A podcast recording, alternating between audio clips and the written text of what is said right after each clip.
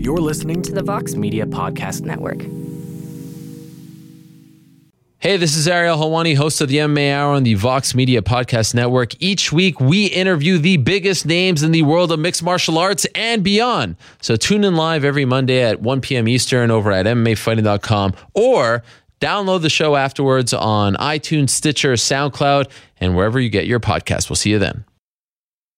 Welcome back to the Limited Upside Podcast preview series number 12 of 30, the Detroit Pistons. And that is the most excited that we get in this podcast. I'm really sorry. Our fans of the Pistons are not really excited about the year. It's been a rough year. Beyond that, but we uh, we had a little nice therapy session. We had John Ketchum, the deputy editor for SBNation.com. We had Kofi Yeboah, social producer for SBNation.com, and Lazarus Jackson from Detroit Bad Boys, SB Nation's Detroit Pistons community and we kind of talk about what happened last year. It was a rough year. What's going on with Reggie Jackson? Do we trust Andre Drummond? Do we trust Stanley Johnson and Stan Van Gundy? We talk a little bit about the Avery Bradley trade, and I think they were a little more optimistic about that. And then we have an interesting discussion about the move to downtown Detroit. We talk about some of the better years, and we talk about the all important banana boat question. Uh, but it's not a great time to be a Pistons fan now, and I think this is a huge year, and a lot of people are a little worried. Um, so we're sorry in advance if you're looking for something super upbeat. I'm not sure this podcast necessarily provides that. Uh, this is a limited upside podcast. We're part of the Vox Media Podcast Network. Check us out on iTunes. We really appreciate you leaving a review. We got to number 50. Thank you so much to whoever left our 50th review. Uh, we appreciate that. It moves us up in the rankings. We also it helps us know what we're not doing well so well, what you want to hear more of. Uh, we take that feedback one way or the other. You can always send us questions for our team preview series and all our other podcasts by tweeting at us at limited underscore upside. And check us out anywhere you get your podcast, Stitcher, Spotify, all those fun places, and on SBNation.com. Until then, though, enjoy the Detroit Pistons Pop preview podcast. This is the Limited Upside Podcast.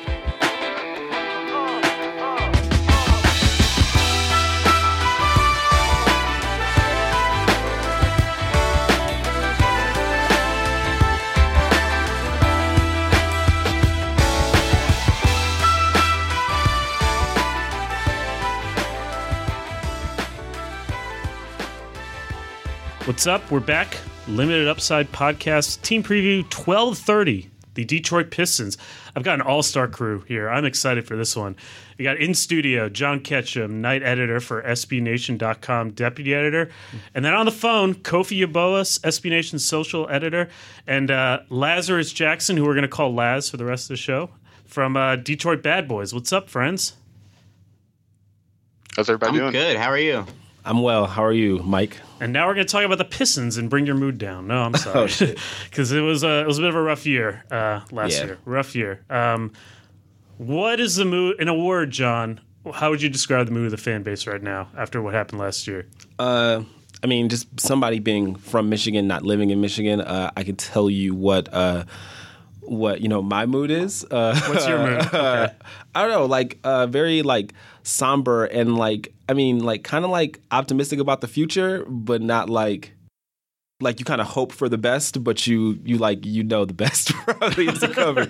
um, um, you know, I think they made like a couple like smart offseason moves, obviously uh, with Bradley and Kennard and um, uh, Galloway and some other people, but I I just don't think that it's enough to be uh, competitive in the way they need to be. But you know, I've been wrong before. Uh, but uh, but yeah, so we'll see. So somber. Uh, Kofi, what's your word? I'm just uh, waiting on. I'm preparing my LeBron pitch to Detroit. I have Oh. a huge binder already. Okay. What's Got uh, what's PowerPoints page and one? everything. Uh, you can put Blaze Pizza all over the arena. Just have it Okay. be everything. That's actually not that's bad. number the one. arena is sponsored by Little Caesars? That's never going to work. oh, wait, that's right. That's funny. Well, do you, Uh, but he, I think the deal, the part of the deal is uh, he would change the name, be able to Blaze Pizza Arena, the Blaze. Ah, okay, I got you. I got you. Licensing rights. Ha- have his own section called the Blaze Bleachers. You know, It's um, so funny. Wow, I, I can already see that. him walking to Detroit right now. like he's already Yeah, he can- excited just hearing this pitch. Well, I mean, and if he You- goes there, we'll automatically make the playoffs. So, I mean, I'm, I'm, I, I support that 100. percent Kofi, if you need a representative uh, to come in and like work on your business plan, I'm with you. All right, So, but the thing was, is that the year before we won 44 games, and I was like, okay, 50 doesn't sound that far fetched, and we, we didn't get close. So, I'm disappointed, but I'm at the same time, I'm just not, I'm not surprised. So, Well, and I mean, I'm not really the season with high hopes. I mean, and I I think the thing that's like a little frustrating is like, you know, you win 50 games and then, you know, you essentially like, you know, like you win 50, 50 games and then uh, you have like people who are like kind of like starting to mesh and kind of starting to like figure out how to work together. And then you like, you get rid of people like who, you know, have contributed to, um, you know, the team's success, whether it was this year or the year prior, like, you know, KCP or Morris, two people who I really actually, actually liked. Um, so yeah, I, I don't know what they're doing. Laz, you more optimistic? What's what's the fan base thinking about this summer? What like on DBB on Detroit Bad Boys? Like, what's the tenor? What if you had to like sum up one word based on like a zillion comments on your great website? what would it be? The the word is apprehensive. Apprehensive. See, I think that's a good word. Yeah. It feels very much like a like a make or break year for uh, SVG and the team. Uh, like John was saying, two years ago, you know, you win 44 games, you make the playoffs, competitive playoff series with uh, Cleveland, even though we got swept.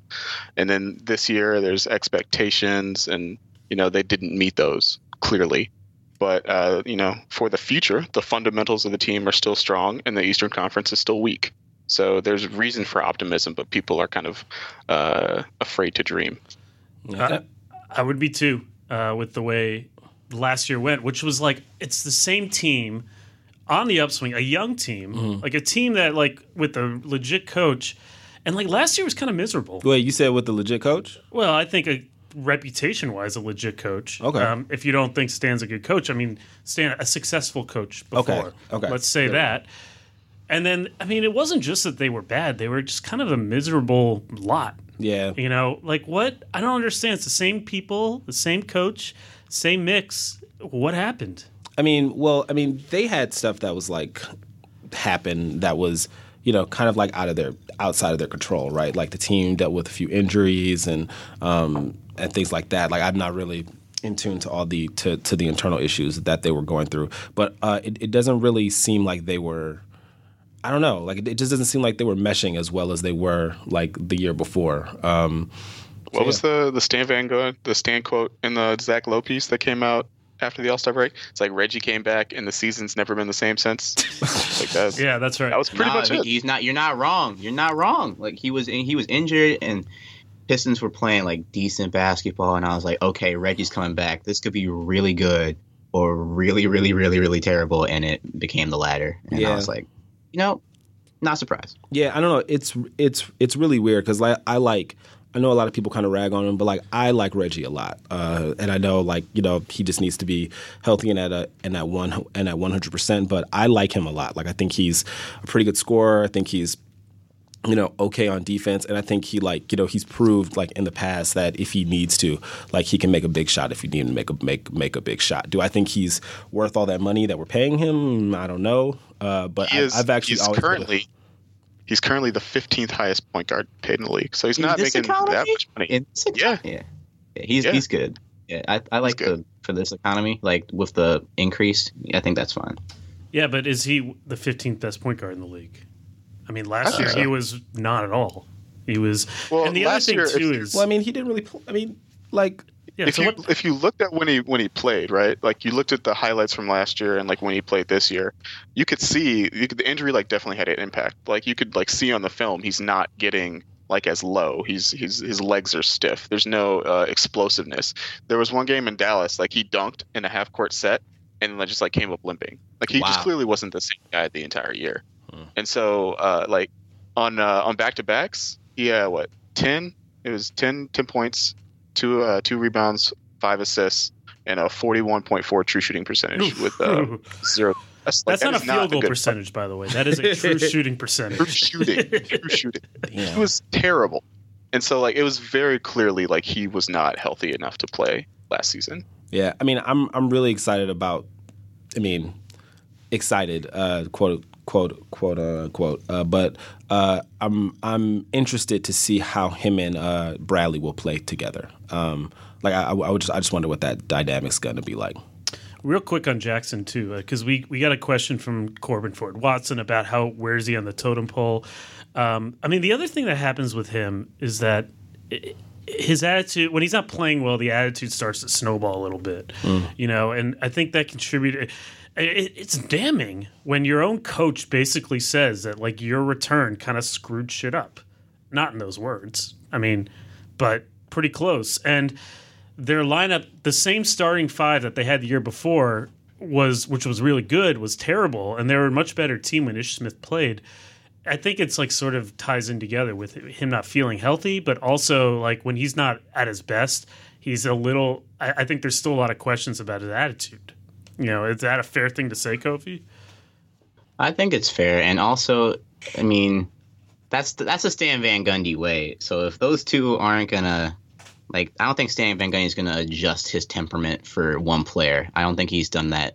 I don't recall him doing that really in, that much in the past. But like, I just think that if they're gonna keep button heads like this, then it's just not gonna be good for the team, and it's gonna be pretty troublesome.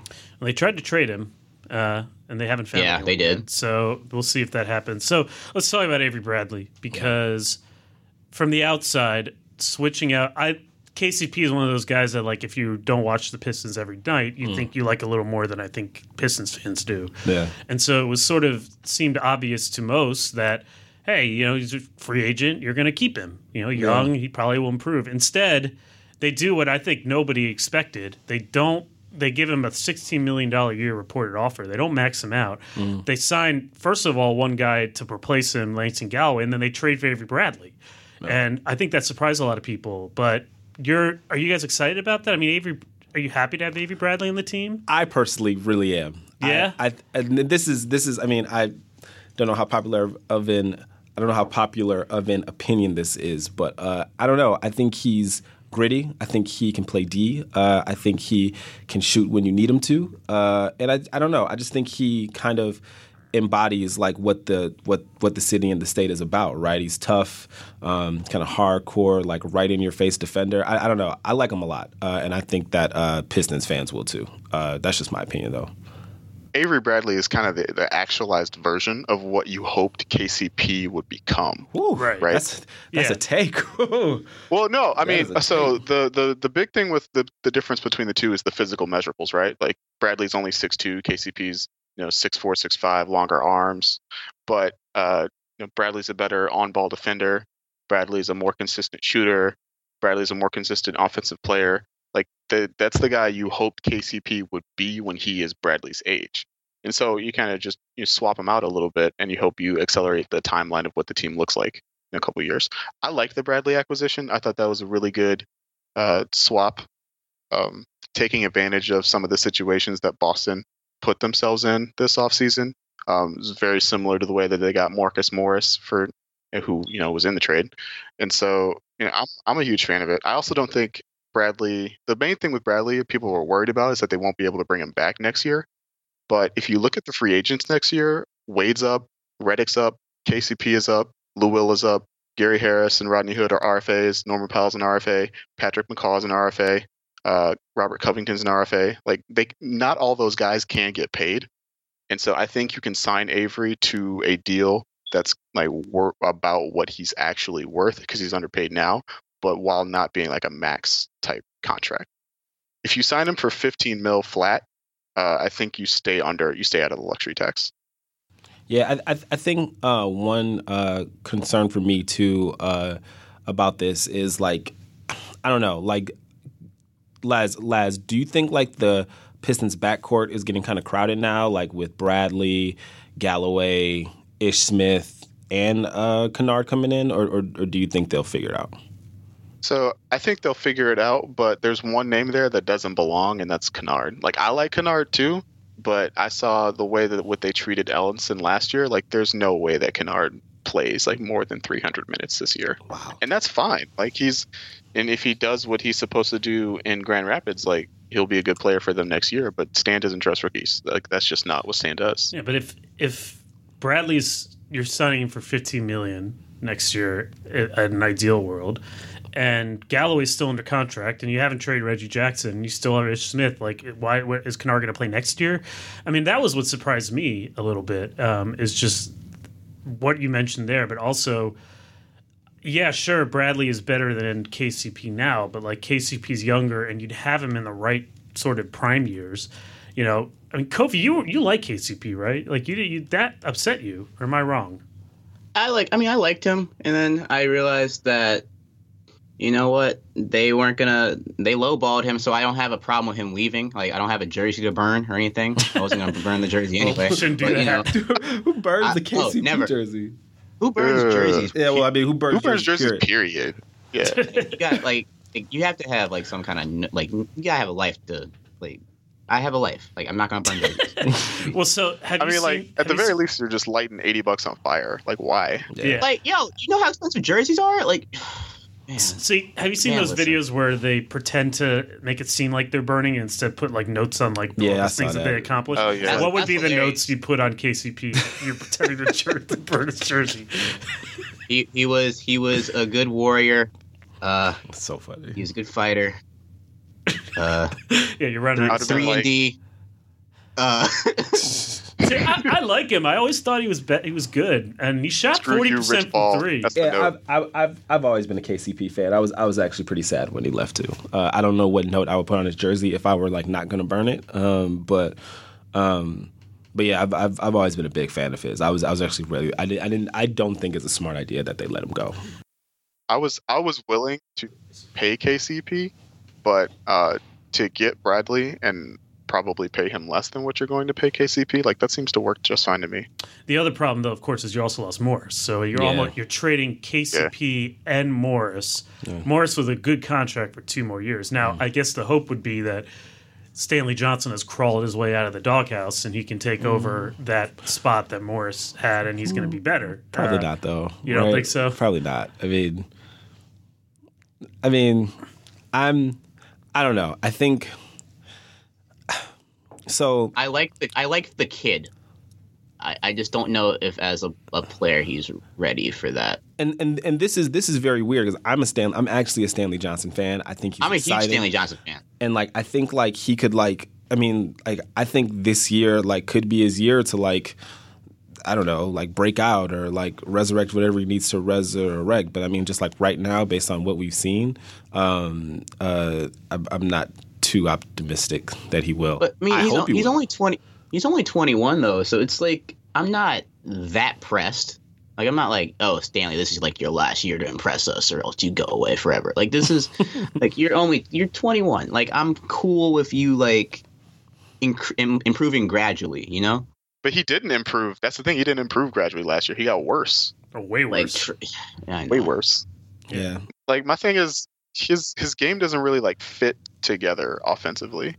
Like he's not a good enough spot up shooter to be a good like two way guy. He doesn't have the handle to be a good two way guy. Like he's not he's not he's athletic, but he's athletic like horizontally, not necessarily vertically. Yeah, So you don't you don't really want him like attacking the rim. And these are like all the weaknesses that came up like during the draft, and I was like, oh, it's okay. He'll get Yeah, over it. Exactly. Like, yeah. He's like, oh, he'll be, he'll be better than Justice. like it's fine. Do you think his, his career's? you think his career's been cursed ever since he talked shit to LeBron last year in the that one year in the playoffs?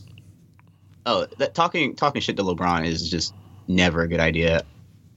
Yeah, Like, that's that you- probably doomed him. Uh, yeah, I don't know. I, You would think Tobias Harris would like tell him the lesson, like don't talk to shit to LeBron, but Well, maybe he tried, and maybe it didn't work. Um, but no, they do need him though because they otherwise they're who's their starting four or three. You know, Yeah. that, that's they lost. Morris is a key player for and them. so like I'm I'm like I'm a big fan of like both of the Morrises, uh, uh, and I think like Marcus. Um, the thing I like about him is like you know essentially like what he's going to give you, Mm-hmm. right? Like I think last gonna year, shoot it. right? Like what what did he Yeah, get? He can shoot What did he average last year? Uh, Laz was it like twelve or thirteen a game or something like that? Yeah, but the thing is, like, he was super inefficient doing it, and he shot way worse from three than last year. Yeah, you- you- 14, you just don't- 14 5 and uh, two. Like, yeah, you like you knew he was going to give you 14, but like you also knew he was going to give you like under 50 percent from two and like under 35 percent from three. Like, yeah. He shot. like you knew he was gonna get his shots off. You just didn't know how many. He shot How many does he thirty-three percent. So you look, you can look at the stat sheet and be like two two for thirteen, and be like, oh, classic Marcus Morris. like, Yeah. all right, So he shot We're here. forty-six point six percent on twos, and wow, I didn't realize he was only thirty-three percent from three. He looks a lot. He's like KCP. He looks better than he actually is. Yeah. Uh, interesting. You know- nobody, nobody on the team shot well last year. Yeah. Nobody. But I think the part of the problem is that they have nobody who can make plays for others, and that sort of then they just get Well, bad shots. That Yeah. was that was supposed to be Reggie Jackson, and then you know he was hurt the whole year, which uh, is kind of the problem in and of itself, right? Like that was that was the thing that we're trying to address this offseason is get more guys who could handle the ball and make plays for others. But Yeah. I don't even really I don't really know if they even did that. Yeah, I- I think it's always been a concern of mine with them is like they're like they can't really like I mean like right now in the league, right? Like you need to be able to like like shoot threes, right? Like that's like a big thing. And I just I just don't think that like yeah, that's a problem. they they didn't really do it last year. I just I don't think they're gonna do it this year. I you know what I mean? Like who is like your like your sharpshooter? You know, you know what I mean? Like who's Well, who's that, that's why I liked the Galloway signing because he's a really good spot up Yeah, shooter. He just that can't. Is, that is kind of a steal for them. Well, Yeah. uh, they paid a lot of money. For I him. mean, He's I, people freak out about them like hard capping themselves for Galloway, but like clearly at that point, like they were not going to max KCP, and so like I think that Yeah. a little bit of a too big a deal is made out of that. But uh, yeah, like that's a good contract, three years, seven mil, uh, Eh. just under Molly. That's fun. I, I think he's. I do not think it's a good contract, but I think we'll see. Uh, obviously, if you don't have to pay KCP, you don't really care about how much you're paying him. Uh, they, Yeah. I, I don't know if the shooting that they really lack as much as like someone to create good shots. So they just take bad shots, and so Oh, they shoot a lot. Oh. poor percentage. I Yeah. mean, they, they don't have shooters either, but like I think. I think they've misprescribed exactly what they need to fix. But you know, the one person we have not mentioned yet, Uh-oh. who I think is Don't the most important and Don't most say interesting it. player, Uh-oh. Don't say it. I know what you're gonna say. Jon Leuer. ah, yay, my favorite. All right, I didn't expect that. Okay. No, Jo- Andre Drummond. Let's talk about Andre Drummond. oh, I'm oh. sorry. Look, Laz Laz is ready. He was all in to talk about Jon Leuer. Well, do you have a Jon Leuer thought that you want to get off before we get into the Andre Drummond talk? I have no Jon Leuer thoughts. No, Jon Leuer played way worse after his car accident. People forget. Oh damn. Oh, why did Yeah, I exactly. laugh at that? I don't know why. That was a dick move on my part. damn. It's right. uh, all right, let's talk about Andre Drummond. Um, what I feel like we've been waiting for him to break out, and it just seems like him and Stan are oil and water. yeah. And I don't. I mean, it's too bad. It's it's it's weird because he like did he, what did he get like Laz like thirteen and thirteen and thirteen or something last season a game or something like that. Yeah, like 13, he, yeah, 13 and 14 basically. Yeah, yeah, it's I don't know. Like it's not. Yeah, not. A, It's the most Uh. underwhelming 13 and 14 ever. it, it's pretty painful. Yeah. I don't know. It's like Pretty, you, it's it's pretty hard to watch thirteen and thirteen. yeah. It's like you want to get excited about him, right? Like I I don't know. It's He'll do like two things that you're just like, oh my god, if this guy ever puts it together, and then the rest of the game, it just you see him like slouch. You, you see the you see his body language is just awful if he can't get the hooks to go, and he's taking the hooks from too far away, and they're force feeding him post ups, and it's not it's not great. yeah. I do you think he needs like another like superstar? I yeah, I definitely think he can't be the best player on a championship team, Mhm. but Oh, like so unfortunately he's like miscast as that in Yeah. Detroit. And the, the other thing too is he does, I think he's a victim of the lack of passers. They have nobody who can kind of get in the ball in like, comfortable spots. I think that's always been the case. He's basically gotten many of his buckets on like when the guards miss. Uh, I think that's a lot of it, and I just I, I think that him and Stan are just not a good match. So like, what are those? Do you think those are the two factors why he's sort of his career stagnated, or do you think there's other things going on? Well, defensively is the big thing, right?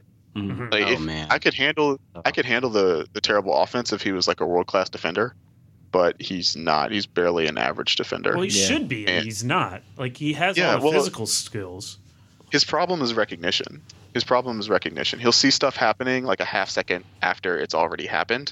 He'll go for blocks of guys that are passing. He'll uh, he'll step up to guys who have already shot. Like, he just he sees the game like a half second too slow. Do you think there's just too much pressure on him? Like they want him to be the guy. They want him to be like this big superstar. And like, I mean, maybe he, I'm, you know, I'm sure he is like a superstar, but maybe he just can't be the sole superstar in a team. Like to to to to carry a team the way he would need to, like to to take them to, I guess, deep deep in the Eastern Eastern Conference. Or do you think it's something more than that? Uh, I don't really think he. I don't really think he thinks of himself as the superstar. I think he thinks of himself as like the the secondary guy to Reggie, and so like that's why he's in such a funk. Oh. Yeah, I know. Yeah, That's dark. that's so painful. In his defense, like what he's not, he can't create his own shot. He needs a point guard that can kind of get him what he wants, and he also the he, we haven't talked at all about how he can't shoot free throws, and that kills his confidence, and it just kills his momentum. This is a question from uh, PJ Washer on Twitter. Like, how likely is it that the Pistons are going to trade him? He's been in a lot of rumors. For who and what would you I, get? I, th- yeah, I, I think it's I think it's I think it's good that it's under consideration, uh, because I just don't want to see a future with Andre Drum. I I love the guy. I just don't want to see a future. I don't want to keep watching Andre Drummond brick free throws and not get the shooter on pick and rolls and mm. just years and years of that. Even as a Pistons, I'm a Pistons fan, man, and we've we've seen you've seen some bad basketball over the last couple of years. Oh, I don't. yeah. I, I underestimated the level of like frustration because I get frustrated by him, but I didn't realize it was this bad. Let's try to lighten it up. Yeah. Like, what what would it take for him for you guys to say, you know what, like we had it, this was good. Now I feel a lot better about having him on the team for the next four years as at that number. He's not Josh Smith. that's, that's basically just my level. That's my level of disappointment. It's everything oh, else, and then like, is it Josh Smith? No. Okay. This could not. oh, It's fine. That's fair. shit. That is funny. Josh Smith was a soul killer. Man, dog, I that my that oh was Oh my god. that was a that Okay. was a that was a rough era, dog. I remember like one It time was. It watching. was. It was one. It, I think it was one season, but it felt like three. Was that when they tried to play him at the three and Greg Monroe? I thought that team was going to be awesome. Yeah. God, I was so So wrong about why? that team. Why would why would they be good? Dog, I, thought they would. I like Josh Smith, and I was one of the last ones to realize that I was that he was terrible. I remember my dad just like yelling at the TV, like, "Why is he shooting? Why is he shooting again? Just jacking up threes, bro. Out there gunning, bro, gunning." All right, so we, we've established that he can't be Josh Smith. So what what is a good season for Andre Drummond? He averages another like 14 and 14, but um, also averages like a block and a half and like a steal and a half, That's and fair. just like is a way better defender. Like the the Stan has said this multiple times during the offseason, the progress for him has to come on the defensive end. Yeah, He averaged a steal and a half and 1.1 blocks a game last year. He averaged a steal and a half a game last year. Yeah, he's he's a really good uh, steal guy. Him and Noel, I'm just- like the I'm asking big steal for 55. I'm asking for 55 percent free throws. If that could happen, yeah, it's generous. ooh, It's generous. Thirty nine percent. That's a big jump. I generous. that's different. Oh no, I It's generous. But you know they they changed the rule so he can't do his whole uh, walk to half court routine anymore. Yeah, that might be a blessing in disguise. I mean, that's it's not like that approach exactly worked. You know, it might That's force fair. him to figure something else out. like, oh no, the free throw routine that caused you to shoot 39% from the free throw line, you can't do that anymore. Oh, that sucks. Well, the thing that was bad was that he constantly changed his routine, right? Like you'd see him switch it up from game to game, trying to find something that worked, and nothing ever did. Yeah. I mean, like I can't blame him for trying to find something that works, but they say you're supposed to do one thing consistently, right? That's how you get better. Yeah, I mean, I'm with I'm with I'm with Laz. Like, I would like to see him, like like you know, have another solid scoring and solid rebounding season. Maybe score a little bit more. But I think like if you give him, I mean, maybe Avery Bradley's that piece. Hell, I don't know. But if you give him another piece, like if you have like somebody to like accompany him, so he ma- it makes it seem like the pressure's not all on him. Uh, I think uh, that that would be really really helpful because I think like like I personally this may be an unpopular opinion I like him a lot I think he's you know good Um, and I, I I don't know. I think the potential's there, and I think like trading him or something like that. I think you know he would go somewhere else and just ball out. I do. This is why I'm making a LeBron proposal. You guys need to get on the train. Yeah. Okay. Well, Get I on mean, That's board. fair. It's a better solution than any of us have come there up with. are there are strengths and weaknesses, right? Like his strength is obviously the rebounding, and like they've built a really good defensive s- system, like overall around the fact that he rebounds the ball really well. They don't give him they don't give up any points in transition. They don't turn the ball over. And so, like from that, you end up with a top ten defense. Like if he was a better defender than he is right now, you can you could end up with like a top five defense, and then all of a sudden, like the team as a whole takes another step. What were they two years ago in defense? Because they were they were Oh. up there. They were among the best defenses in the league. Uh, when they Yeah, were good. but it was were- it was the same formula though, like slow pace, don't turn the ball over, no right. transition. But, Yeah. yeah. I think I think that we're top ten. Yeah, All right, so let's let's ask another question. What are the chances that Andre Drummond has the kind of season that you want to see? Very low. Low, like, are you talking like ten percent, or are you talking like thirty percent? Well, and see, let me stop because I don't know because they have added some really, really strong, strong pieces. I'll say maybe thirty percent. Thirty percent. Does that sound fair to y'all? Yeah. Yeah. I'd say about like forty, maybe, but maybe I'm just slightly more optimistic than the guys. Okay.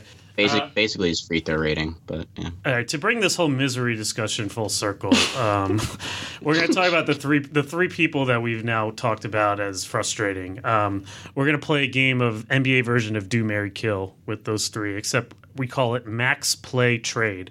So you have to pick one player to max out for the future, one player to sort of like give him a lot of playing time, but you and hold on to him, but like no commitment to the future tough. and one player to trade between Reggie Jackson, Stanley Johnson, and Andre Drummond, the three most important players in the team. We- Stanley Johnson's one of the most important players. I would say that for the future, Okay. if if the Pistons want to be good, he's got to work out. Don't you think that's fair? that's fair. You know, I didn't say best. Okay. So max play trade uh, those three. Uh, So one you would give a max to, one you would trade, and one you you just want to give a little more playing time to. yeah. Can I pocket the money? I'm cons- I'm seriously considering what's it called embezzlement or what is it called? Is that one? Yeah, God. I can I consider that. What is it called? Embezzlement. is that called? Launder? Is it laundering? Laundering I don't or know. embezzlement? I'm not quite sure One what you're asking. I don't know how to steal Where money, you, and, I- and, I- where, you and I, where you just take the money and go. I, I'm not quite sure like how that affects this game. Like, what, how would that work? You don't you don't get money What's- back for trading them. space? What's cap space? Just Uh, cap space for LeBron. Do it. Okay, so so you said Reggie Jackson, Stanley Johnson, and okay, so I personally like in terms of trading, I would say uh maybe Reggie only because like you could probably like maybe maybe possibly get something for him. I don't know if you can, to be honest. Maybe I If, don't know. if they could have, I think they would have at the trade deadline. because I don't know. I think I think with Drummond, I think like is oh god, I don't know. Yeah, this man, is, it's this tough. is this is this is See how tough. terrible Jesus. this game is. This game is It's, trash. it's a devil's bargain. I know. was easy to me. This was easy to me. You max Oh, yeah? Dre. All right. You play Stanley. Wait, wait. You trade. So, so sorry, sorry, sorry. I, I, I missed that. Sorry. And Max not- Max Drummond, you you tr- you play Stanley and you trade Reggie, right? That's what you're saying. Yeah, like Drummond. Drummond is basically irreplaceable on this team, unfortunately. But like that's what it is. Um, so you're saying DeAndre Drummond? Give, you, you're you're saying give Drummond a max contract? he Well, that's what he has right And now, it- obviously. I think Well, it's better yeah. than the alternative. Yeah. I mean, so you play Stanley because you need Stanley to develop, and it's way easier to find another point guard in this league than it is to find another like possible two way wing. It's a good point. It's a good point. Yeah, I think that's probably right. Um, and this, we'll talk a little bit more later about like what this all says about Stan Van Gundy's kind of vision. But um, we're going to take a quick break first, uh, and then we will get into some slightly different topics that hopefully will bring the mood up. Like, man, this has been a lot worse than I expected. Jeez, this is a limited upside podcast.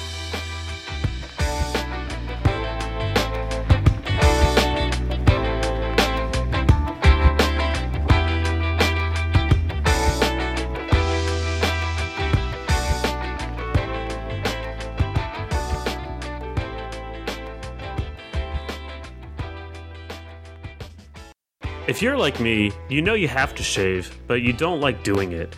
The razors are expensive, the gel is expensive, you have to kind of switch them out a lot, and you cut yourself while shaving. You've got to use all this product in order to have your skin moisturized. It's just not a very fun experience, and it never was a fun experience for me, and I really didn't want a beard. That changed when the Dollar Shave Club came to my inbox. Dollar Shave Club is the smarter choice.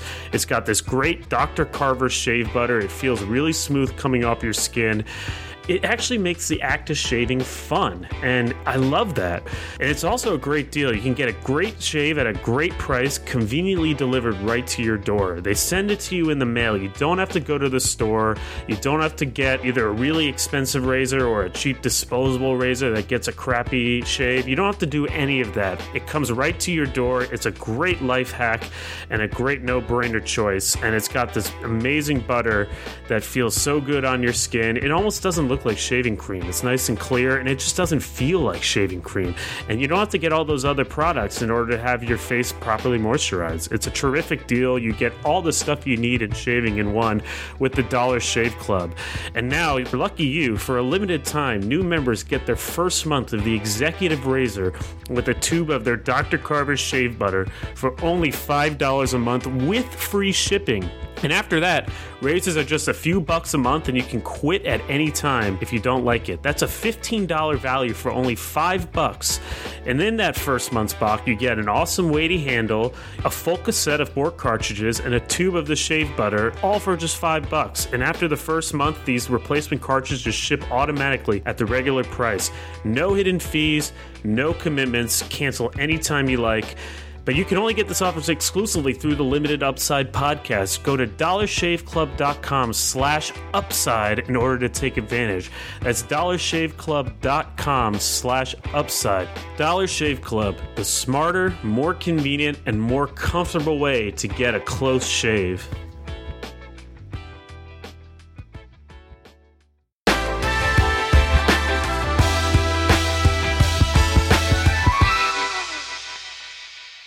We're back. Limited Upside Podcast. John Ketchum, Kofi Yeboah, uh, Lazarus Jackson from Detroit Bad Boys talking the Pistons. Let's not. Let's talk about something else that's happening that's very significant and that, frankly, you guys know, would know a lot more about than I do, which is the Pistons are moving downtown this year. Yeah. No more Palace Auburn Hills. They're moving to the Little Caesars Arena. Is that right? Yeah. I see. I see you sighing, John. Does this not excite you very much? I, am just very curious about the dynamics uh, in downtown Detroit and you know how they had the privately financed arena like way up in the middle of nowhere and now they're actually downtown and what that actually re- entailed and required. Um, you seem pretty ambivalent about it. I mean, so like, I don't live in Detroit. Okay. Uh, I, I you know grew up in Saginaw. Like I've I've never lived in Detroit beyond like um, being there for like summers or whatever. Mm-hmm. Um, but uh, so I mean, obviously, Laz can probably speak to more what the boot is like right now. But I don't know. I, I mean, it's cool uh, that you know the the stadium's going to be right there. Uh, I'm just more concerned of like the impact that um, a, a, big arena like that, and with all the other things that they're building uh, uh, uh, in that area, uh, are going to have for uh, the people who are already living there. You know what I mean? Mm-hmm. Uh, like things are just going to get more expensive. It's like you know, I'm sure it'll bring more people to uh, the area to like hang out and like whatever, shop at the restaurant or eat at the restaurants, buy the food, buy shirts or whatever. But um, for the people who are already downtown, uh, I'm just I'm really I'm, I'm, I'm just I'm curious to see uh, what happens for the community uh, that was already there. Uh, but but that's just me though. I'm I'm not there right now. Uh, but no, I think that's completely. I think that's completely fair, John. Um, I don't. I too do not live in Detroit, um, but I visit in Detroit regularly. My family still lives nearby. Um, I, I personally am a huge fan of it, though. Uh, I they're they've already sold like way more tickets than they did last year. There's an excitement about it with more casual fans. The games are more easily accessible all the other pro sports teams in Michigan are down there anyway. Yeah, it's fair. So like it, people are used to doing stuff like that. Um, I mean, like I know personally when I went to uh, I went to Michigan State University, and they played uh, the Final Four there my freshman year in Ford Field, and like I remember the energy around that downtown was just crazy, and that was like that was like 2008, so that was like still like it hadn't quite gentrified yet, but like still like there was a definite like feel of like something really important is happening, and you know I think it's good for the city as a whole to to feel that more often Mhm. but I do I do see where you're coming from with like you know they're building up midtown and they're building up downtown, but they're not necessarily building up the residential areas surrounding those places and like how that has a problem and impacts the people who do live there. So I see what you're saying. I mean, they did just get caught last uh, last week. The LCA contractors were fined three million for not using enough uh, workers from the city of Detroit. So Oh, yeah, yeah. yeah. That's that sounds like uh, the kind of thing that would be a problem with just sort of relocating and plopping a big arena downtown. Uh, Yep. Yeah, that's sort of what I was trying to learn more about. Which I, I don't study this, but you know, are they trying to claim that the the arena is going to spur economic development? Are they like trying to parrot that line of thinking? Because oh yeah, I think that doesn't always work out. in when Yeah, they're- there's they're these doing that. downtown cities, and there is now I, I'm from DC, and you know it's no there's no doubt that moving the Verizon Center downtown spurred economic development down there, but it's the same sort of problem. It's like it's like gentrification. It's peppering over something and giving it a fresh coat of paint and bringing in new people, but you're all you're really doing is like sort of relocating the real problem somewhere else. Is Yeah. that sort of how Detroit's going to work? Well, I mean, and so like I don't, you know, um, I'm obviously uh, not an expert on gentrification or anything, but I don't think you need to be a a genius to know that like um, that like while like it will like I'm sure it'll bring more money downtown, right? I'm sure it will, you know. Uh, lead to you know economic development and all that. I'm sure more people will come uh, to the area to hang out, but it's like, but it's like, who is that? Who who is that development? Like, who are these? Um, who are these new things for? I'll just give you a quick example. Uh, a few years ago, um, I had to go uh, with a team of some other people we were doing a story in Detroit um, about a new grocery store uh, that was opening there. Not going to say the name of the grocery store, but it's a very expensive grocery store.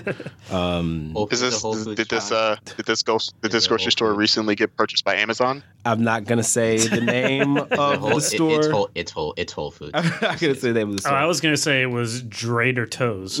Trader Joe's. But um but so so so when we were there for like whatever it was the two or three days that we were there um it was you know we we kind of like looked at the prices of of the things uh, that were being sold in the store uh, you know and compared that to uh, what you know people around the community um, you know actually made you know what I mean? Um, and uh, and a lot of the people who live there like who are already there, like in this community that they kind of embedded themselves in, like just wouldn't won't, won't wouldn't be able to like take advantage of this new Right. thing.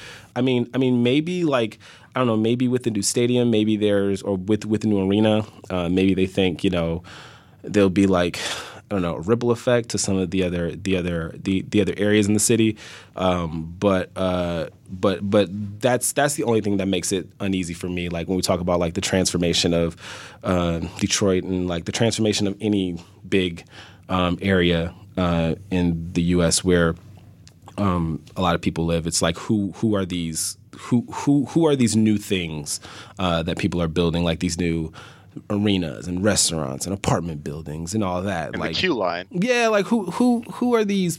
Like what? Like Who really benefits? yeah, so like that's Right. that's that's my thing. But I mean, I'm I'm sure it's exciting, and I'm sure like people in the city who live there are probably really geeked about it. I'm sure my father-in-law who lives in the city is like going to be there every. He's probably going to get season tickets and like be there all the time. So I mean, we'll we'll see. from a purely basketball like standpoint, it makes the team more accessible to the fan base. That's right. fair. I was just about to say that because the Palace was just dead those last few years, and I understand. I mean, the team wasn't great, and it's out in the middle of nowhere. So just by virtue of location, and if especially the team gets off to a good start this year, um, the it'll be a much better atmosphere at the arena. But I, I wanted to discuss that whole duality because it's an issue that I think a lot of cities in professional sports are dealing with with these downtown arenas and with these new arenas that they have to build and update uh, for, for these old facilities. And I just think it's I'm very curious with the, how the city of Detroit and the dynamics work because obviously there's such a long history there and a, not a very good one. Um, but either way, and, and, like, and John and John said he's not a gentrification expert. That was, but that was a pretty damn good explanation of it. No, to be I'm honest. just, no, I, I, I I'm mean, not. That's pre- that was that was that wasn't that like that made sense. well, yeah, mean, well, it's almost like it's almost like John imported his expertise into an area that you didn't think it belonged, but it suddenly now is is there. No, no, because I just I don't know. It's it's it's weird for me to I don't know, like cuz to like really when you talk about like those those those those issues like it's really hard to because like there are people like who like who study that shit for years right like who like who when they you know who like like when they when they say things and when they talk about it like like it's just i don't know when we when we talk about like those issues when we use the word gentrification like you know i just i just like to be really careful about like like what we're actually talking about and like Right. who it actually uh Right. impacts Yeah, I and I remember because in college I I I did a, a video story on this barber shop that's in DC near the convention center, and I or I I interviewed two two like old people and they were like, "Yo, 20 years ago, ain't nobody come around here." Like Yeah. it was like so so bad. But then you look across and you see this really really super nice convention center, smoothie shops and everything like that. And you you start to you understand you you start to understand when you talk to some of the people that have been there for a while how how much uh, areas can change. So It's just so interesting that now the Pistons are the center of this, and the Red Right. Wings as well, right? Because Yeah. it's they're both moving down there. So I, I know this is a basketball podcast, but I wanted to talk about that because I think it's um, it centers around the team, and, and you know I think it's an interesting topic that you guys have more insight on than me. Well, I mean, and and I I totally and completely get it, right? Like like downtown Detroit, like you've got what is it, uh, Laz? You've got Quicken Loans, you've got Wayne State, like you've got like all these like these these places downtown where like where where people work. So like, um, I mean, you got Cass, right? Like yeah, you got like you you got people's lives are downtown. yeah, so like if like you know if you're like I don't like so with the grocery store, right? Like we were the big theory uh, that I had is like okay, well, so if the people who live here uh, can't really you know shop at this expensive ass grocery store, um, uh, uh, it's probably for you know uh, people leaving work at uh, the university. Grab you know you grab something on your way home or or something like that, right? So so I don't know. It, it'll just be it'll just be interesting to see uh, what happens and like who who actually benefits from it. Yeah, uh, hopefully there'll be more fans at least, and it'll be a cooler TV experience and experience in the arenas. Though, um, let's lighten it up. This is some serious shit. I wanted to get into it. let's lighten this stuff up. Uh, 89 Pistons or 04 Pistons playing by today's rules. Who wins Oh wins? God, I hate this question. all right, fine. You won't answer. it. You won't answer. I hate it. Good. You is this all right? Do you have another better hypothetical? That you No, to I ask? don't. I, I don't know. I Laz, sorry. It's I'm, just I'm- I'm like it's gonna- like asking your childhood like to fight each other. yeah, yeah. I get it. Well, we spent this whole time talking about like a team that you guys don't seem that optimistic about. I think it would be nice to think about which which uh, team was more perfect. I I like uh God, I'm gonna get fucking hammered for saying this, but I I like 04. I I think that like they the reason I like them, and people will argue that they did, but I liked them because they didn't have like a real superstar.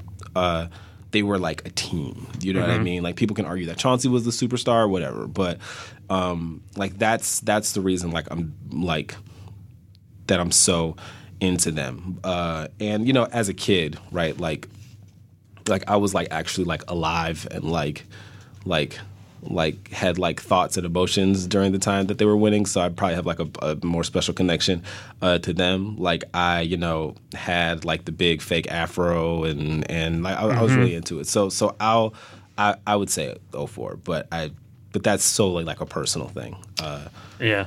Yeah. How long until Ben Wallace is in the Hall of Fame? Because uh, he just became eligible. When's he?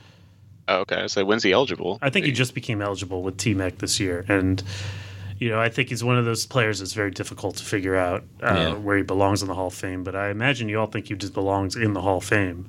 Yeah, I mean, I would say Oh, The that. sure. afro alone. Yeah. I remember when I was a kid. Uh, so uh, I don't know if I ever told you guys this, but I played basketball as a kid, like in like seventh and eighth grade, and um, uh, like nobody's no like I went to like a private school, so like nobody was like really tall, really. Like there weren't any like there weren't like that there weren't that many athletes on the team. Like like um, so. Uh, You always had to fill out a roster. yeah, basically. Uh, and uh, so like they were like, "Oh, John, you know you're bigger.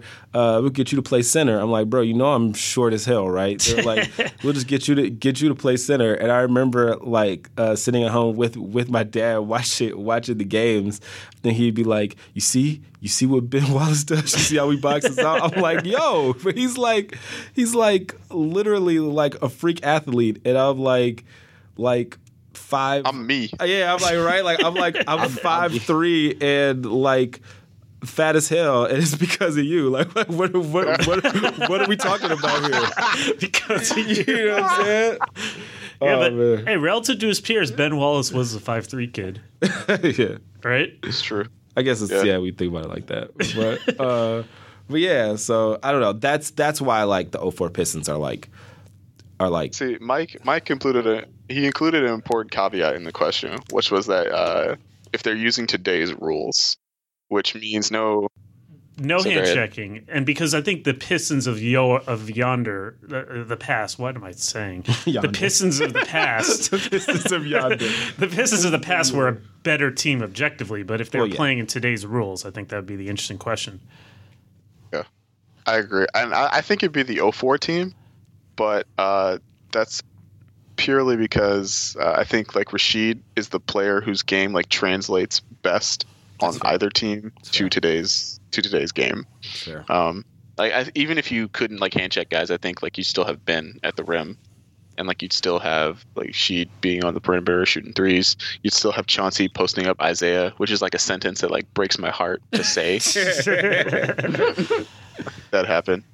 And uh, like you'd have the the pit bulls, Lindsey Hunter and Mike James versus uh, Vinny Johnson. Like that would be that would be interesting. I would be interested to see how this would play out. But I think ultimately Yeah. the 04 team would take it. Here's another way of phrasing the question. Uh, put the 04 Pistons in the NBA this year. Where uh, do they win the East? Uh, Kofi. Ooh, interesting. Ooh, Kofi, what do you think? Uh, no. No. So when they finish second, third, Yeah, I'll say second. You know, second behind LeBron. yeah. I've already witnessed LeBron end one Pistons dynasty. Bro. I don't want to. What? yeah, that, no, you, what, what was it like 25, 25 in a row? Yeah, it never happened. Friendly podcast. Never happened. I don't know what. I blacked out the entire season. I have no idea. I also I do not recall. Yeah. Problem. I'll say this: like I think that the 04 Pistons would match up pretty well with the Warriors. Not saying they would beat them, but I think they'd be a pretty good matchup. Yeah, I think it'd be tough. that. Sheed would be a tough guard because even as good as Draymond is, Sheed could just pull up over the top of him. Uh, and I, and Wallace, you know, they pull him away from the rim, I guess, but he's still pretty quick. Like I think it would be a pretty good matchup. They could do certain things. I think they could ISO certain players and post. Billups would post up Curry uh, and wear him down, and they have to put Clay on him, and then they could have Rip running off screens and wearing Steph down that way. Like I think they would be a good matchup for the Warriors. I'm not saying they'd win. You know, No, I, I, I, I don't disagree with that. Yeah. Um, Yeah. the the problem is the Warriors had Durant, right? Like that's the that's the problem. yeah. Well, Tayshaun I mean, Prince shut I- down Kobe. Tay- Tay- mm, Yeah, well, he like longer than Tayshaun, which is like which is weird to think about. I but know. Yeah. It's weird. I don't think there's ever going to be another player like Tayshaun. Just the way he plays, Just such a unique player. I love him. Yeah. I was. A, I was a big fan. yeah. All right. Remember uh, when they brought him back in like 2014? That was fun. yeah. Old busting down Shit. John Prince. Fun's one word for it. Um, yeah. uh, which let's ask this question we've been asking everyone. It's my favorite question, and I understand that a couple of you have thought about this very, very long. Um, you get to choose three Pistons from all time to be on your banana boat on vacation, a la LeBron, CP, uh, Melo, and D Wade. You and three others. Uh, which three and why? Uh, Laz, who you got? All right, so I didn't give this as much thought as some previous guests, but I did give it some thought. Uh, I'm gonna go with Sheed. Sheed knows where all the parties are. Mhm. Sheed's tall, so you can I can see over, tell you when security's coming, and you guys need to leave. and uh, I don't know if you I don't know if you saw the quote that Sheed had about Z-Bo's arrest. He no, what did he uh, say? I didn't see this. said, he said uh, the bigger the paycheck, the bigger the party. Dog. did he? Did he really say that? He really said that. He really said that. So I mean, uh, yeah, lying, she's, she's on the boat. With a flip phone. Yeah. With it. Uh, and then you didn't- got he didn't- then that's not a lie. that's not That's not a lie. Chauncey. Uh, Chauncey would be the perfect vacation planner. He'd uh, he'd save the best vacation spot for the second best, second to last day because he's clutch like that. Facilitate. yeah. Uh, yeah. And then the third person is a little bit of a curveball. Uh, I'm gonna go with George Blaha. I want George Blaha, the voice of the Oh, Pistons. interesting. To commentate, uh, to commentate like whatever you guys are No, like okay, so Blaha has literally been with the Pistons for as long as I've been alive. Like he's got more stories than like anybody else. He would like Blaha is the guy like you have that moment where it's just like you and him staring out into the ocean like holding beers, and he's just like telling stories, and you're just like absorbing it. Like that's the best vacation ever. That's why you want him there. Yeah, but see, here's the problem, right? For him to tell stories, Rasheed Wallace has got to be listening to the stories. Like, you need No, like she's- you need the right chemistry. She's correcting him about his stories the entire time. I guess she could be like the hype man for the stories. That's so but- yeah, uh, that's interesting. Uh, Kofi, you disagree? Uh, I would have Rasheed obviously for the stories. I'd, I'd also uh, bring along uh, John Salley for the jokes. You Mm. know, John. some old some tell us some old legends about guess the '89 team. he is I'd- I'd very John he, Salley. he is very personable. Like we not we not we not trying to hoop. We trying to have fun out This here. is- that- so that's I'm a- John Salley. that's a good point. That makes me change my he, list he- actually. he a comedian. He's a celebrity. He can get us into he can get us into some places. I feel like yeah. And my my third one, uh, I just picked uh Carlos Delfino. what? Why? I just want to see. I just wanted to see what he'd do. I, I always, I always like Carlos Delfino. Where's Carlos Delfino now? I don't know. Where is Out here Carl still been Being doing that? Carlos Delfino. Italy? That's Italy that, that's exactly why I want to bring him on the boat. I want to ask him how how he's doing in life. You know. So, um, I think he plays he plays in Argentina now. He's back in Argentina, um, but I know he had that really bad back. He had that really bad injury that kind of messed up his NBA career. Um, that's a okay. Well, I mean, I'd- that's I'd have- about the weirdest I'd- pick I've heard so far in this series. uh, Johnny, got anyone else that we're forgetting? So it can be anybody who's ever played for the Pistons. Yeah, although like some people have pulled like the one person like pulled out like Damon Jones played one year for the Kings and you wanted Damon Jones on the boat. Like let's say people that have played like a decent amount of time. So I Pistons. can't I can't bring AI. No, no, no, no AI All right. because he he played for how long? Not very long. yeah, that, that, Um. Okay. Uh. I would say she. It's fun. Um.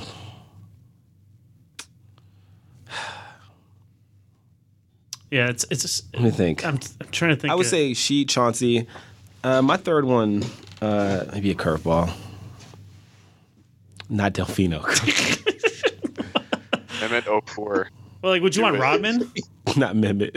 Not Mehmet Okur. Not Mehmet. Uh, okay, so okay, so I was Rodman? I was Like, thinking Rodman, like, but I, which I, era Rodman? I did want to say it, like, but I'm thinking Rodman, and here's why. Ah, because okay.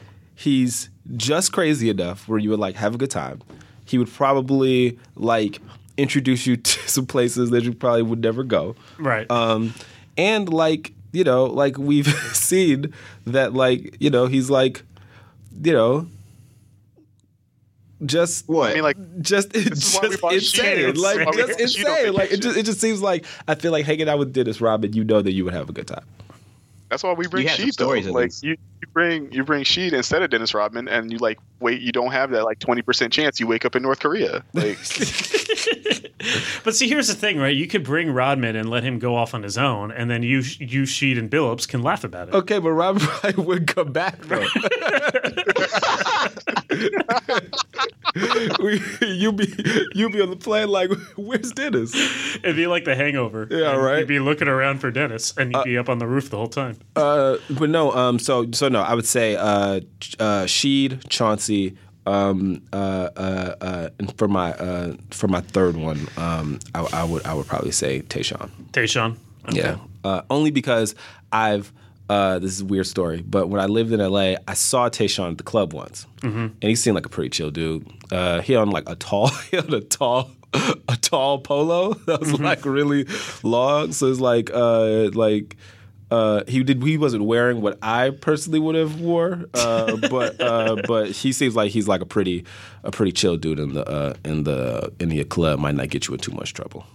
So you said he's wearing like a long, tall polo. A like tall that. polo. So like, would that go up to like your toes? yeah, it would probably be like be like a straight up nightgown on me, but like Yeah. uh, it was funny. I feel like I feel like he'd be the designated driver.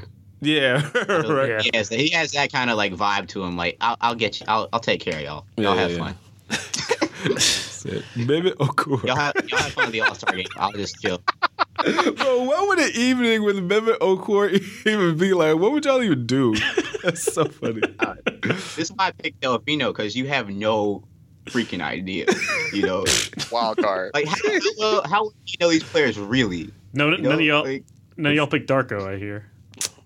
Well, I mean, well, I mean, okay. Darko seems pretty happy on the farm. Yeah, but I was don't about to say, like- what about Darko? He's, I yeah, I like, hate Darko. I like Darko. Darko can come too. yeah, I'm not mad at that. Yeah, there was a I'm- really good story out about him. Um, Yeah. All right, let's talk about. Let's make some predictions. Um, one thing we haven't talked about, by the way, like back to serious shit, um, is Stan Van Gundy. Like we didn't, we kind of glossed over like how we feel about this whole this whole Stan Van Gundy era Yeah. and as coach GM. Like That's we're now about four. This is year four, right? Yeah. Or is it year five? I think it's year four, right?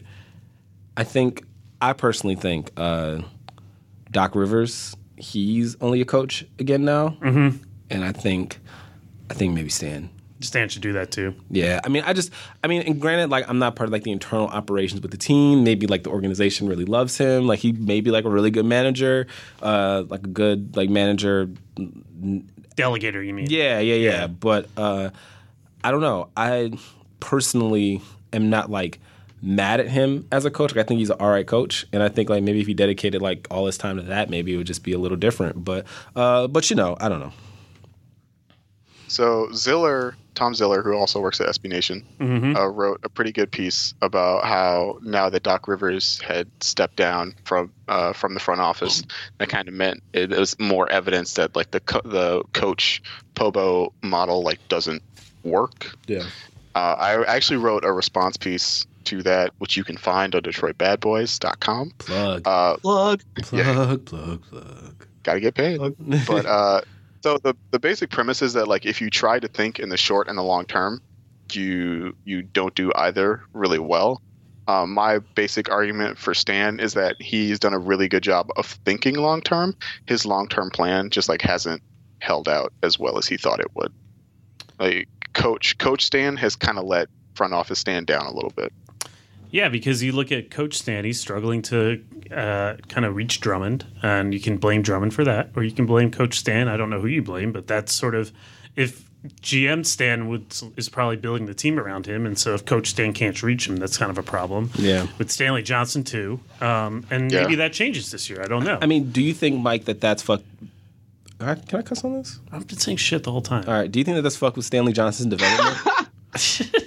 do, do you think that that's fucked with his development? Like, I, I don't know what's going on there, like it, but obviously, but it's not encouraging when the guy who you stuck your neck out to pick over Winslow um, is in your doghouse second year. Yeah, yeah, yeah. you know whether whoever's fault that is, I think that's sort of the problem. Um, you know, but uh, that answers option zero's question about like best example what not to do the coach GM. Um, but he is a good coach, right? Like, I mean, they're in a better spot. he is a he is a good coach, but uh, last year a lot of his problems were due to uh, I don't know if he wouldn't be flexible or if he could. He felt like he couldn't be flexible, but inflexibility with like with regards to like lineups and uh, you can lay a lot of the developmental problems with like Stanley Johnson and Andre Drummond, and like none of the second round picks have worked out, and Henry Ell- Ellenson didn't play at all last year. Like you can lay a lot of bl- that blame at his feet, and like that's a problem. Kofi, if they don't have a good season, do you think that this is it for him? I think that it would probably be like the middle of next season where they do the acts like mid-season hmm because that's I I want to trust the process. I just don't. Ha- I just have no idea what the process is, and I can't even like see it down the road. So Yeah. it's yeah. Yeah. Well, like Stan's version of the process would be like Stan would like do the hard carry thing, right? Where like you trade Reggie, you trade Andre, and then you quit. Right? Like let somebody else do the rebuild. Yeah, I mean that's. I, I, I it's going to be interesting to see whether last year was just a really bad year with bad juju, and it was just sort of the setback, and the get back on track, or if it's sort of a sign that Stan has invested in the the players he's supposed to lead the team are not the ones that he can trust down the road. I mean, it's going to be really interesting. And then also with KCP, I, I, I think that that while that trade maybe helps them this year and Bradley's more consistent, I think that's another example of, you know, if you really trusted the people that you stuck your neck out to draft. I mean, the whole point of keeping KCP around was that KCP would turn into Avery Bradley and you'd be mm. committed to that. Does that does that get affected when you're the GM and the coach at the same time, where you look at KCP a different way? And I know he delegates a lot to his staff, and it's a really big staff, but ultimately it's still his name on top. So I don't know. But um, let's talk about predictions. Like we've been pretty negative this whole podcast. Like, are we thinking that they make the playoffs this year? Yes or no? I mean, I think it would be a, a very successful season if they got like the last like spot. Uh, Yeah? in the in the playoffs, I think it would be very successful. I, I just don't think it's gonna happen. So you're you're a no. Yeah. Um, what about you guys? I don't even know if I want that. I don't even know if I want that at this point. What do you want? I I just uh, let's just tank. oh shit! Man. So then that means like trade Already, Reggie. Kofi, Kofi, we like just got out of the wilderness. We That were is- just really, really bad. like I don't want to go back. To I don't. That was I, I'm awful, not man. Chris Wilcox started. I remember this vividly. It was bad. oh just because no, times look better doesn't mean they still aren't that uh, bad. Chris No, Wilcox. just- That's so funny. It's just I- I'm not a huge fan of the always shoot for eighth place and then get swept model. I don't know. I just think I. I just don't. I, I, you, don't you don't want to be like the, the mid 2000s Hawks. Right. Yeah, get that get that eight to ten draft pick. You know, every year. Maybe lose it because of a Ben Gordon contract that was like five Oh, years man. ago. The that was deal. the saddest. Oh, that was a sad day. Yeah, that's. Yeah. Oh my god. Uh, let's get Waiting some. all year for a draft pick and then So- Gordon. yeah, I never know. I mind. have, them, I have them in the playoffs. I have them at Oh. 42 40. Interesting. Yeah. Uh, it's gonna be it's gonna be rough though. Like they have they have a six game road trip to end the year. Uh, at Den- at Utah, at Denver, at Portland, at Sac, at Phoenix on a back to back, and at Houston. Uh, six games in ten nights. Like that's a really rough stretch to do. Like right as you're trying to make the playoffs. If they if they mess that up pretty badly, I don't think they'll get in. You think they're like, if they 42 manage- games next year? Well, they Uh, won yeah, I got- 44 two years ago, and it's mostly the same team. I mean, they lost a couple guys. Like they, you could say Bradley's better than KCP for next year. Um, on on March 9th last year, they beat the Cavs. They were 32 and 33, and I think they were like the seven or the six seed. Um, after that, they went five and 12. Damn. Like this team, this team was th- like despite everything that went wrong last year, this team like still had the ability to do well in the really bad Eastern Conference, and like they ju- they just they just quit. Well, I don't think they quit. But the, the offense had been kind of like sputtering the whole season, and it finally died. right. but But there was a whole thing with Reggie Jackson's health quit. issues too, right? Like they were, Yeah, they weren't they sure whether to play the him or not. games. Yeah. Yeah. Uh, I mean, if they don't make So yeah, 42 doesn't sound like completely unreasonable, and like that that could get you that could get you like the seven in this Right. really terrible conference. Yeah, I mean, look at the conference. I mean, put it this way: if they don't make the playoffs this year, then like, what are they doing? I mean, look at the East. Like, and they they geared up to do it. Like, that's why I think it's sort of a real make or break year for them. I mean, they have to this is their chance to get back into the. I mean, we, 12 months ago, we were talking about them as maybe being a sub a 50 win contender. Yeah. You know, I mean, I know they had a rough year last year and a lot went wrong, but it's not that far removed from that. You know, That's what I'm saying, Mike. hey, let's pep. Come on, guys. let's pep up. a little bit. You know what? You know what? I I'm I'm I'm gonna no no no no no. I'm gonna be trying to be more optimistic. I think that they barely make the playoffs. they're gonna barely they're gonna barely make it. I'll take it. I'll take it. I'll say the eight seed uh, with 40 with 39 wins uh, behind Charlotte in seven, uh, and I I'm not sure I'm all there because I don't know about Philly and someone else, but I mean they should they have the talent to make the playoffs and Okay, why why do people think Philly's going to win 40 games? Like, someone please explain this to me. well because they won um, 30ish or close to it with like all their people injured and they have a lot of stuff coming in. But they were they were only good when Embiid played, and he only played 31 games, and he's Right. not going to be ready to start the season, and we don't know how healthy Right, he right, actually is. Yeah, I, I- it's definitely getting a little carried away there. I mean, I would take. I think Detroit's probably has more better chance of making the playoffs this year, um, for sure. I mean, and if it's not Detroit and it's not Philly, like look who else are you putting in that spot? So I, I think they'll make it. It's just. I, I, they have a lot of structural issues that they need to iron out, and I don't think that they necessarily have an easy answer to those issues. Like Reggie Jackson being healthy, I think will make a difference, but at the end of the day, they need Drummond to to be Step reached. yeah. Uh, and I just don't. I still think that the rest, the mix of the players and the coach is like oil and water a little bit, and they just don't have enough players who. You know, the guy that I think would have been really good for them if they had gotten like a Nick Batum a couple summers ago. I don't hmm. think they never ever could, but just someone that could pass the ball and make people happy. I think that would make a big difference. They just don't have anyone who's an above average passer in their starting lineup. And Bradley is not that. That is not Bradley's game either. Yeah. So Yeah. that's the big problem that they run into, and that's why they're all kind of grumbling at each other until they find that player. Like they were not bad with Ish Smith in the lineup last year because he actually passed the ball. Yeah. So, yeah, I can understand the frustration. So, anyway, this will be among the more pessimistic ones, but it was still a good time. We had John Ketchum from SBNation.com, Kofi Yeboah from SBNation.com, Laz Jackson from Detroit Bad Boys. Uh, thank you for airing out your frustrating feelings with me.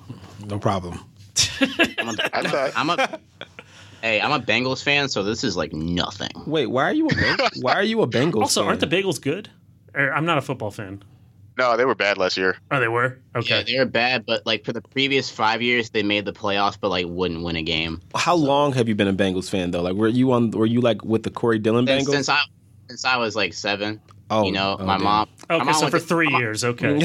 Kofi was like actually 11. Kobe's Oh, actually that's 10 like- years how do you old. end up? How do you end That's up like a way up. Bengals fan, a Pistons fan, Alright. and like an MD fan? Yeah, Like, how, did- did the that how the hell? Okay, I'm not a I'm not a Maryland fan. I just went there. I'm not a Maryland fan at all. uh, I, my mom, my mom used to tra- my mom travels a lot. So when she when I was seven, my mom came back with like a Cincinnati Bengals pennant, and it was just like signed. So I was like, all right, I'll take it. Like Yeah. that, that's that's all it took. To be Man, honest. fa- No, fandom in to, in the modern era, like it's no longer where you grew up. It's you know, I got a I got a pennant from my mom, and therefore I'm a fan for life. what happened to our generation? I mean, my, my my dad wasn't my dad. My dad immigrated from like Ghana, so he didn't like grow up a fan of like.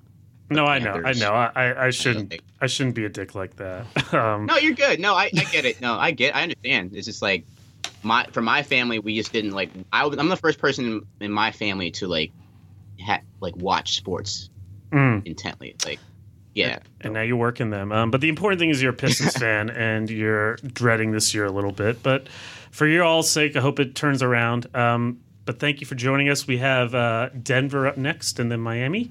Uh, you can check out New Orleans and uh, Charlotte, two other teams that are sort of with somewhat miserable fan bases right now. Um, and then we also had a Kyrie Irving trade podcast reaction. Um, we've been, hey, it's August and we're still here for you at the Limited Upside podcast. So sit back, enjoy those. Until next time, this is the Limited Upside podcast.